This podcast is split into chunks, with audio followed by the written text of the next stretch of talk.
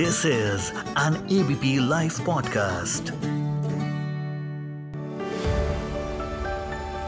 This podcast is partnered by Tata AIA Life Insurance.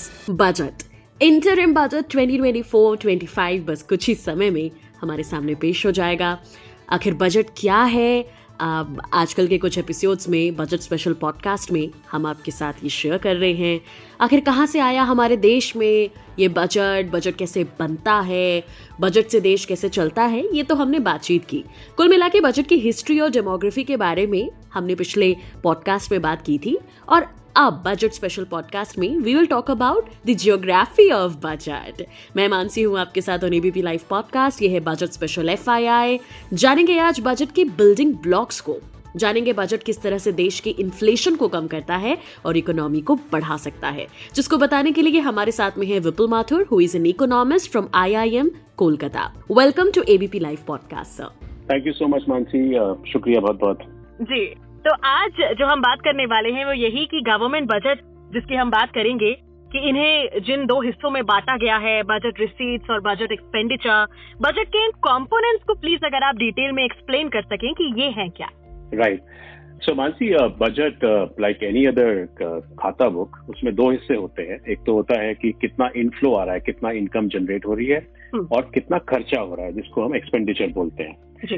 तो income जो है या जितने हम उसको बोलते हैं रिसिप्ट कितनी है हमें कितने हम रिसीवेबल्स आ रहे हैं हम्म। उसको दो हिस्सों में बांट देते हैं और एक्सपेंडिचर को भी दो हिस्सों में बांट देते हैं। और ये दो हिस्से जो हैं ये समझने बहुत इजी है। हम्म। एक हिस्सा होता है रेवेन्यू का जी। जो कि रोज़मर्रा के खर्चे आप समझ सकते हैं। और एक होता है कैपिटल का। कैपिटल होता है जिससे आप कैपेसिटी बनाते हैं कोई वन टिकट आइटम जो होता है जो कभी आपने एक बार खर्च किया वो कैपिटल हाँ। होता है ठीक हाँ। है इसको और डिटेल में अगर समझे तो रेवेन्यू जैसे अगर आप रेवेन्यू एक्सपेंडिचर की बात करें तो रेवेन्यू एक्सपेंडिचर है जैसे गवर्नमेंट सैलरीज देती है या गवर्नमेंट हॉस्पिटल्स में मेडिसिन खरीदती है ये हम्म। सब रेवेन्यू एक्सपेंडिचर है गवर्नमेंट के ओके। और कैपिटल एक्सपेंडिचर है जैसे कहीं रोड बनाती है कहीं पे डैम बनाती है हम्म। वो सब कैपिटल एक्सपेंडिचर है क्योंकि ये सब एक बार होते हैं खर्चे और इसके बाद जो है इनसे प्रोडक्टिव कैपेसिटी बनती है एक एसेट बनता है ठीक है? हम्म। तो जिस चीज़ से कोई एसेट बनता है एसेट वो चीज़ होती है जिससे हम आगे चल के या तो और इनकम कमा पाए उससे या हम्म। आगे चल के वो हमारे प्रोडक्शन में हमें जो है हमारी प्रोडक्टिव कैपेसिटी बढ़ाए जी। ठीक है? तो ये खर्चे जो होते हैं ये कहलाए जाते हैं कैपिटल एक्सपेंडिचर हम्म। और रेवेन्यू एक्सपेंडिचर हो गए रोज़मर्रा के जो अ, किसी को सैलरी देनी है जैसे डॉक्टर्स को सैलरी देनी है गवर्नमेंट हम्म। हॉस्पिटल्स में मेडिसिन लेनी है हम्म। ये सब हो गया रेवेन्यू एक्सपेंडिचर एक्सपेंडिचर के ये दो हिस्से हो गए हम्म। ऐसे ही जो इनकम होती है या जो रिसीप्ट बोलते हैं उसको हाँ ठीक है जो अ, उसके भी दो हिस्से होते हैं हम्म। एक हिस्सा होता है रेवेन्यू और एक होता है कैपिटल का जी अब उसमें रेवेन्यू रिसिप्ट कौन सी होती है? रेवेन्यू रिसिप्ट वो होती हैं जैसे गवर्नमेंट टैक्स कलेक्ट करता है ठीक है? तो हम्म। हर साल जो है कई तरीके के टैक्सेस होते हैं ब्रॉडली हम्म। जैसे डायरेक्ट टैक्स हो गया इनडायरेक्ट टैक्स हो गया। Income tax is an example of direct tax indirect taxes होते हैं जैसे जीएसटी वगैरह हो गया ये सब इनडायरेक्ट टैक्सेस हैं। हम्म। फिर दूसरा आता है कैपिटल रिसिप्ट अब कैपिटल रिसिप्ट वो होती हैं जैसे गवर्नमेंट किसी एसेट से इनकम हम्म। कमा रहा हो ठीक है हम्म। जैसे पब्लिक सेक्टर में गवर्नमेंट का स्टेक है तो जब ये डिसइन्वेस्टमेंट प्रोग्राम्स होते हैं तो हम्म। उनसे जो पैसा मिलता है जो वन टाइम पेमेंट है किसी एसेट के थ्रू मिला। उसको हम कैपिटल रिसिप्ट बोलते हैं बीच में टोकने के लिए माफ़ी चाहूँगी जो आपने ये। टर्म यूज़ किया डिसइन्वेस्टमेंट इसको भी अगर। आप बता सके तो दिस इज़ इन्वेस्टमेंट देखिए ऐसा है कि पब्लिक सेक्टर यूनिट्स जो हैं इंडिया में उसमें गवर्नमेंट का स्टेक है बेसिकली गवर्नमेंट उसमें ओनरशिप ओनर है हाँ। ठीक है हम्म। और लार्ज ओनरशिप स्ट्रक्चर है गवर्नमेंट का हम्म। और इसलिए है क्योंकि इंडिया जब आज़ाद हुआ था उसके हम्म। बाद से इंडिया में कई सारे जो प्रोडक्टिव कैपेसिटी बिल्ड करनी थी तो इसका जो मेन जो जो लोड उठाया वो गवर्नमेंट ने उठाया गवर्नमेंट ने पब्लिक सेक्टर यूनिट्स स्टैब्लिश किए नवरत्ना जिनको हम बोलते हैं वो हाँ। स्टैब्लिश किए हम्म। और जगह जगह के जो इंस्टीट्यूशन हैं वो गवर्नमेंट ने स्टैब्लिश किए हम्म। इनफैक्ट एयर इंडिया जो थी जो जो हमारी एयरलाइन थी गवर्नमेंट की हम्म। वो भी गवर्नमेंट की थ्रू थी तो बदलते वक्त के साथ कुछ समय के बाद अब जब वो जो इंस्टीट्यूशन थे हम्म। जब वो खड़े हो गए अपने में अच्छे से प्रॉफिटेबल हो गए सक्षम हो गए तो गवर्नमेंट अब धीरे धीरे उनमें से अपनी ओनरशिप कम कर रही है उनमें से ओनरशिप अपनी हटा रही है बिकॉज़ वो प्राइवेट सेक्टर को वो जगह देना चाहते हैं प्राइवेट सेक्टर उस चीज़ को ज़्यादा एफिशिएंटली मैनेज कर सकती है हम्म। क्योंकि गवर्नमेंट का स्पेशलाइजेशन नहीं है मैनेजमेंट हम्म। गवर्नमेंट जो है प्राइमरीली जो है अगर आप देखें तो गवर्नमेंट लार्जली जो फ़ंक्शंस होते हैं गवर्नमेंट के हम्म। वो जुडिशरी एग्जीक्यूटिव नेचर के होते हैं ठीक है हम्म। लेजिस्लेटिव भी होता है हम्म। तो रनिंग पब्लिक सेक्टर यूनिट एक पब्लिक सेक्टर पावर प्लांट को रन करना वो गवर्नमेंट की एक्सपर्टीज नहीं है स्पेशलाइजेशन भी नहीं है और उसमें जो है ज़रूरत भी नहीं है। अब आज के दौर में जब हमारा प्राइवेट सेक्टर भी अच्छा खासा सक्षम है तो हम्म। इसलिए गवर्नमेंट वहाँ से उस इन्वेस्टमेंट से डिस इन्वेस्ट कर रही है बाहर निकल रही है एग्जिट निकल रही है। तो जब एग्जिट कर रही है गवर्नमेंट तो उसमें से एग्जिट करके वो अपना स्टेक जो है उसके अपनी ओनरशिप जो है उसको ज़ाहिर सी बात है उसको बेचती है ओनरशिप को जो है ट्रांसफ़र करेगी तो कुछ पैसे आएँगे वहाँ से हम्म। उसको बोलते हैं डिस इन्वेस्टमेंट प्रोग्राम्स तो ये बल्क में पैसा आता है काफ़ी मोटा पैसा आता है हम्म। और इसके थ्रू जो है गवर्नमेंट जो अर्न करती है उसको हम कैपिटल रिसिप्ट बोलते हैं जो एसेट से आ रहा है हम्म। रेवेन्यू रिसिप्ट हो गए हमारे टैक्सेस हम्म। टैक्सेस ब्रॉडली टैक्सेस होते हैं दूसरे तरीके के जो होते हैं जो नॉन टैक्स रेवेन्यूज होते हैं वो होते हैं जैसे पेनल्टी हो गया हाँ। या फाइन हो गया हम्म। ठीक है इस तरीके के जो जो आती है इनकम वो हो जाती है नॉन टैक्स रेवेन्यूज तो टोटल जब आप ये मिला देते हैं इन दोनों को revenue receipt and capital receipt. तो ये बन जाता है total receipt of the government जो टोटल इनफ्लो आ रहा है गवर्नमेंट के पास। ठीक है। हम्म। और ऐसे हमने अभी पहले एक्सपेंडिचर की बात करी थी। तो ये दोनों ब्रॉडली हिस्से बन जाते हैं हमारे कि कितना एक्सपेंडिचर हो रहा है और कितनी रिसिप्ट आ रही है। तो जनरली क्या करते हैं ये लोग जब बजट प्रिपेयर करने की जब शुरुआत करते हैं तो पहले जितनी इनकम आ रही है उसका पहले एक अंदाज़ा लगा लेते हैं कितनी हाँ। हमारी इनकम आने वाली है हाँ। इस साल जो टैक्सेस होंगे इनडायरेक्ट डायरेक्ट टैक्सेस फाइन्स वगैरह हम्म। हाँ वो सब कितने आ जाएँगे हमारे और हमारे जो पब्लिक डिसइन्वेस्टमेंट प्रोग्राम्स हैं उनसे हम्म। हमें कितना अ, हम्म। पैसे मिलेंगे हम्म। ये करके हमारे पास एक total revenue plus capital receipt का आइडिया लग जाता है उसके बाद गवर्नमेंट जो है अपने एक्सपेंडिचर प्लान्स बनाती है। एक्सपेंडिचर प्लान ऑल्सो जैसे मैंने बताया वो भी रेवेन्यू एक्सपेंडिचर और कैपिटल एक्सपेंडिचर हाँ, तो कितने एसेट्स बनाने हैं रोड में कितना करना है इंफ्रास्ट्रक्चर में कितना खर्च करना है हाँ। ठीक है? या फिर अ, अगर कहीं पे सब्सिडीज देनी है तो वो कितनी देनी है? ये सब रेवेन्यू मतलब मतलब इसी के हिसाब से हर सेक्टर को एलोकेट किया जाता है बजट राइट बिल्कुल बिल्कुल। जब बजट की बात होती है तो बजट डेफिसिट की भी बात होती है। तो आम हम्म। जनता को प्लीज़ समझाएँ कि ये डेफिसिट क्या होता है बजट डेफिसिट क्या है और ये कितने तरह का होता है। Right right. तो यहाँ पे दो तीन तरीके के डेफिसिट्स की डेफिनेशंस हैं ठीक है? अगर आप इसको ऐसे समझें कि रेवेन्यू की अगर हम खाली बात करें ठीक है? तो जो रोज़मर्रा की चीज़ें हैं तो रोज़मर्रा की चीज़ों में कुछ हमें रोज़मर्रा के इनफ्लो है और रोज़मर्रा के आउटफ्लो है वो हो गया रेवेन्यू ठीक है? इनका एसेट से कुछ लेना देना नहीं है। हम्म, तो जब मैं अपनी एक्सपेंडिचर को रोज़मर्रा के एक्सपेंडिचर को जब मैं देखता हूँ कि मेरे रोज़मर्रा के इनकम कितनी है जब मैं उसके अगेंस्ट देखता हूँ तो जो डिफरेंस आता है एक्सपेंडिचर और इनकम का रेवेन्यू वाले हेडिंग में उसको मैं बोलता हूँ रेवेन्यू डेफिसिट हम्म, ठीक है? हम्म। इससे मुझे पता चलता है कि मेरा जो करंट जो रन रेट है जिसपे मेरी गवर्नमेंट चल रही है वो कितना आगे पीछे है मेरा एक्सपेंडिचर हम्म, ठीक है? कितना मैं रोज़मर्रा में ज़्यादा खर्च कर रहा हूँ बजाय इसके कि जितना मेरा रोज़मर्रा में मेरी आमदनी हो रही है उसके हम्म। हिसाब से। ठीक है? हम्म, ये हो गया रेवेन्यू डेफिसिट तो इससे एक आइडिया लग जाता है कि ऑपरेशनली मेरी गवर्नमेंट कितनी एफिशिएंट है। हम्म, ठीक है? या कितना डिसिप्लिन से वो अपना मैनेज कर रही है खर्चा रोजमर्रे का। ठीक है? हम्म, इसके ऊपर होता है एक फ़िज़िकल डेफिसिट हम्म, फ़िज़िकल डेफिसिट एक ब्रॉड टर्म है जिसमें रेवेन्यू प्लस कैपिटल दोनों को लिया जाता है। हाँ। ठीक है? तो इसमें मैं देखता हूँ कि मेरा जो जो एक तो रोज़मर्रा का खर्चा हो गया वो रेवेन्यू एक्सपेंडिचर और एक मेरा हो गया एसेट से जो मेरा जो मेरा खर्चा हुआ जैसे मैंने इंफ्रास्ट्रक्चर कहीं पे डेवलपमेंट प्रोजेक्ट्स बनाए कहीं पे रोड्स बनाई मैंने डैम्स बनाए। इस तरीके के जो मेरे खर्चे हैं जिनसे मुझे ऑफ़ कोर्स मेरी प्रोडक्टिव कैपेसिटी पड़ेगी जब हम्म। मैं इन दोनों को ऐड करता हूँ तो मेरा टोटल एक्सपेंडिचर आ गया है ठीक है। ओके हम्म, अब इसको मैं देखता हूँ अगेंस्ट मेरा टोटल खर्चा कितना टोटल इनकम कितनी है। टोटल इनकम में अब आ गया एक तो वही रोज़मर्रा की जो इनकम है मेरी टैक्सेस के थ्रू फाइन्स के थ्रू प्लस कैपिटल इनकम वो जैसे मैंने बताया आपको डिस इन्वेस्टमेंट प्रोग्राम्स कभी हुए किसी साल में हम्म, पीएसयू में से एग्जिट करा या कुछ करा। आ, वो सब चीज़ें जो है इसमें जब जोड़ी तो मेरा एक टोटल मेरा पास रेवेन्यू आ गया।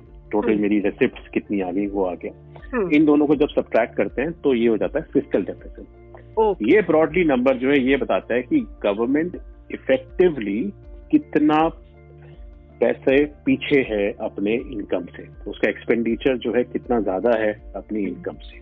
जी. ठीक है?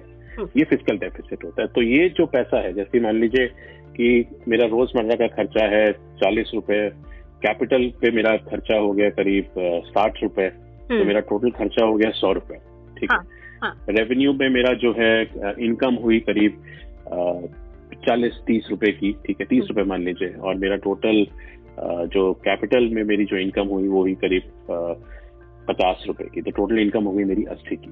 तो ये सौ का मेरा खर्चा हो गया अस्सी का मेरा जो है इनकम हो गई। टोटल डेफिसिट हुआ बीस रुपए का ये हो गया फ़िज़िकल डेफिसिट ठीक है। तो ये बीस रुपए जो है ये गवर्नमेंट कहाँ से लाती है? इसके लिए गवर्नमेंट करती है बोरो ओके। वो बन जाता है मेरा गवर्नमेंट बोरोइंग्स या फिर गवर्नमेंट डेट जो उसको बोलते हैं। हम्म, ठीक हम्म, तो ये फ़िज़िकल डेफिसिट हो गया ये रेवेन्यू डेफिसिट हो गया। एक और तरीके का डेफिसिट होता है उसको बोलते हैं प्राइमरी डेफिसिट प्राइमरी हम्म, अब प्राइमरी डेफिसिट ये होता है कि उसमें हम देखते हैं कि ठीक है जो खर, टोटल खर्चा और टोटल इनकम जो है उनका डिफरेंस करके फ़िज़िकल डेफिसिट तो आ गया। हम्म, बट इसमें से कुछ खर्चा जो है मैं कुछ खर्चा मेरे इंटरेस्ट पेमेंट्स भी हो रहे हैं जो मैंने पहले कभी लोन लिया था मेरे से। पहली जो सरकार आई थी हम्म, उन्होंने लोन लिया होगा तो वो अ, मैं आज चुका रहा हूँ अपने गवर्नमेंट बॉन्ड्स के ऊपर जो मेरी इंटरेस्ट सर्विसिंग कॉस्ट है। हम्म, तो अगर मैं उस पैसे को हटा के देखूँ हम्म, तो मुझे थोड़ा आइडिया लगेगा कि वर्तमान की जो गवर्नमेंट है ठीक है ये मतलब कितना इंटरेस्ट पेमेंट्स को अगर हटा दूँ मैं खर्चे से तो फ़िज़िकल डेफिसिट से वो हटा के जब मैं देखता हूँ तो मुझे प्राइमरी डेफिसिट का अंदाज़ा चलता है पता। तो ब्रॉडली इसमें क्या है कि इंडिया में फ़िज़िकल डेफिसिट जो नंबर है वो काफ़ी ट्रैक किया जाता है। हाँ। और उससे एक, आइडिया लगता है कि कितना परसेंटेज एक्सपेंडिचर जो है ज़्यादा है इनकम से। जनरली ये percentage as a percentage to GDP दी जाती है। हाँ। और जीडीपी में बेसिकली आई थिंक इंडिया का percentage physical deficit as a percentage of GDP मोटा मोटा पाँच छह सात परसेंट के आसपास रहता है। Okay. कोरोना के टाइम पे थोड़ा सा बढ़ गया था नौ दस परसेंट के आसपास पहुँच गया था। ओके। बट उसको कम करने की कोशिश रहती है। बिल्कुल। आज जो हम मुद्दा ले रहे हैं बिल्डिंग ब्लॉक्स का तो बजट किस तरह से देश के इन्फ्लेशन को कम कर सकता है और इकोनॉमी को बढ़ा सकता है? ये बहुत अच्छा सवाल है आपका कि जो गवर्नमेंट का जो ये एक्सपेंडिचर प्लान है और जो जो इनफैक्ट जो बोरिंग प्लान है उससे इन्फ्लेशन और ग्रोथ पे क्या असर पड़ता है हम्म, तो पहले अगर इसको ग्रोथ के हिसाब से समझें तो गवर्नमेंट भी जो है अगर जब खर्चा करती है हम्म। जैसे गवर्नमेंट को अगर डैम बनाना है हम्म। या कोई फ्लाईओवर बनाना है। तो उसके लिए गवर्नमेंट को स्टील चाहिए सीमेंट चाहिए। वर्कर्स चाहिए ठीक है तो वो इन सब पे जब खर्च करेगी तो ज़ाहिर सी बात है कि स्टील की फैक्ट्रीज में और स्टील बनेगा जो सीमेंट की फैक्ट्री में वो और सीमेंट बनाएँगी। और वर्कर्स को एम्प्लॉयमेंट मिलेगा हम्म। ठीक है? तो इससे हमारी ग्रोथ भी बढ़ती है। ओके। ठीक है? तो ये जो एक्सपेंडिचर होता है एक तरीके का जो प्रोडक्टिव एक्सपेंडिचर है इससे जो है हमारी ग्रोथ बढ़ती है। ऊपर से जब एक फ्लाईओवर बन जाएगा उसके बाद हमारी जो है इन ओवरऑल मान लीजिए कि हमारी एफिशिएंसी बढ़ जाएगी हम्म, हमारे प्राइवेट सेक्टर की भी ठीक है? तो वहाँ से भी हमें ग्रोथ का इजाफा होगा। तो वो over the period of time होगा तो उसके जो नतीजे हैं वो गुजरते हुए वक्त के साथ साथ दिखते हैं। जैसे जैसे हमारे कंट्री का इंफ्रास्ट्रक्चर डेवलप होता जाएगा हम्म, प्रोडक्टिव कैपेसिटी हमारी बढ़ती जाएगी हम्म, हमारी प्रोडक्टिविटी और ज़्यादा बढ़ जाएगी एफिशिएंटली हम लोग काम करेंगे। ठीक जी है? तो इसलिए हमारी ग्रोथ में वो जो है इम्प्रूवमेंट दिखने शुरू होंगे। ठीक है? तो कुछ इम्प्रूवमेंट्स डायरेक्टली दिख जाएँगे उसी साल में जैसे अगर इस साल पंद्रह सौ फ्लाईओवर बनने हैं तो हम्म। हर फ्लाईओवर के लिए जितने वर्कर्स को एम्प्लॉय किया जाएगा उनकी सैलरीज पे करी जाएँगी। हम्म, वो लोग सैलरीज लेंगे वो खर्चा करेंगे वो डिमांड बढ़ाएँगे। तो इसलिए हम्म। वहाँ से जो है हमारी एग्रीगेट डिमांड जो है बढ़ जाती है ठीक है? और ग्रोथ होती है। ओके आज पर- जो हाँ जी सर आप जो इन्फ्लेशन की तरफ़ में अगर मैं आऊँ तो इन्फ्लेशन में क्या होता है कि गवर्नमेंट जब ज़्यादा स्पेंड करती है जी। ठीक है? तो अब अगर वो ज़्यादा स्पेंड कर रही है और वो स्पेंडिंग उतनी उसकी इनकम से कवर नहीं हो रही है तो ज़ाहिर सी बात है गवर्नमेंट को बोरो करना पड़ेगा। ओके तो जब गवर्नमेंट बोरो करती है तो जो पैसा जो गवर्नमेंट मार्केट से उठाती है डोमेस्टिकली जनरली गवर्नमेंट बोरो करती है गवर्नमेंट बॉन्ड्स के थ्रू एक्सेट्रा हम्म। तो गवर्नमेंट कई तरीके से जो है कई कई बार आरबीआई को भी बोल देती है कि वो आरबीआई से भी बोरो कर लेती है। उसको बोलते हैं मोनिटाइजिंग द डेट ठीक है? हम्म। और कई कई बार जो है जनरल पब्लिक से भी बोरो करती है थ्रू गवर्नमेंट बॉन्ड्स हाँ। तो उस चक्कर में क्या होता है कई कई बार प्राइवेट सेक्टर जो है उसको फंड्स नहीं मिल पाते। गवर्नमेंट इसको बोलते हैं क्राउडिंग आउट इफ़ेक्ट बोलते हैं। कई कई बार गवर्नमेंट जो है बोरो कर लेती है प्राइवेट सेक्टर को वो फंड्स कम हो जाते हैं बोरोइंग के लिए। ओके प्राइवेट सेक्टर का इन्वेस्टमेंट कम हो सकता है। तो इसमें ये थोड़ा सा एक दूसरा एंगल भी आ जाता है कई बार। हम्म, और इन्फ्लेशन का जहाँ तक सवाल है तो अगर गवर्नमेंट बहुत ज़्यादा अगर खर्चा कर दे हम्म। बहुत ज़्यादा अगर स्पेंडिंग कर दे तो इन्फ्लेशन जो है बढ़ भी सकता है। हम्म। ठीक है? हम्म। और अगर स्पेशली जब इकोनॉमी एक प्रोडक्टिव कैपेसिटी के आसपास ही घूम रही है प्राइवेट सेक्टर और अगर गवर्नमेंट उसमें एडिशनल स्पेंडिंग अगर करते हम्म, तो इन्फ्लेशन बढ़ भी सकता है। जी। ठीक है? बट अभी इंडिया में क्या है कि वो हालत नहीं है प्रोडक्टिव कैपेसिटी हमारी अभी अभी भी काफ़ी उसमें गुंजाइश है यूज़ होने की। तो गवर्नमेंट जो भी स्पेंडिंग करेगी वो खाली प्रोडक्टिव कैपेसिटी को यूज़ करने में ही काम आता है। एकदम से इन्फ्लेशन पर नतीजा नहीं निकलता है। बिल्कुल सर। आज जो मुद्दा उठाया है बिल्डिंग ब्लॉक्स ऑफ़ बजट को लेकर के अगर आपको लगता है कोई जानकारी जो कवर नहीं हुई है और जो आप देना चाहें? So I think broadly one of the things जो इसमें uh, हम लोग और भी देख सकते हैं एक एंगल से वो है कि हम कितना एलोकेशन करते हैं एक्सपेंडिचर में। जी। तो ब्रॉड पैटर्न्स ऑफ़ एक्सपेंडिचर क्या है वो ईयर टू ईयर जो है चेंज होता रहता है इंडिया में। हम्म, तो इंडिया में जैसे uh, हमारे यहाँ पे इंफ्रास्ट्रक्चर कैपेसिटी जो है वो काफ़ी स्ट्रेस रहा है अभी रिसेंटली गवर्नमेंट का वो बिल्डअप करने में। ओके तो वो है कई के बाद जैसे rural development and agricultural sector पे थोड़ा स्ट्रेस रहता है। हाँ। ठीक है? हाँ। वो भी काफ़ी रहा है। और इन जनरल जैसे आपने देखा ही होगा इंडिया में काफ़ी रोड ट्रांसपोर्ट एंड हाईवेज पे काफ़ी रैंप अप हुई है स्पेंडिंग बिल्कुल। ठीक है? हम्म। तो वो एक जो है एक अलग से एक स्ट्रेस एरिया रहा है। हम्म, जहाँ पे गवर्नमेंट ने काफ़ी काम किया है। फिर डिफेंस का काफ़ी बजट रहता है। हम्म, आ, तो डिफेंस एलोकेशन काफ़ी होता है। थोड़ा सा एजुकेशन के मामले से और हेल्थ के मामले से थोड़ा अभी भी जो है हम लोग आ, उतना स्पेंड शायद नहीं कर पाते हैं जितना हमें। करना चाहिए। But I think over the period of time वो भी शायद बदलेगा। तो बिल्कुल largely different ministries different sectors get some share हम्म, और आ, उसी हिसाब से जो है पैटर्न्स ऑफ़ ग्रोथ या पैटर्न्स ऑफ़ डेवलपमेंट देखने को मिलते हैं। थैंक यू सो मच हमारे साथ जुड़ने के लिए ऑन एबीपी लाइव पॉडकास्ट मैं मानसी हूँ आपके साथ। This podcast by Tata A I A life Insurance.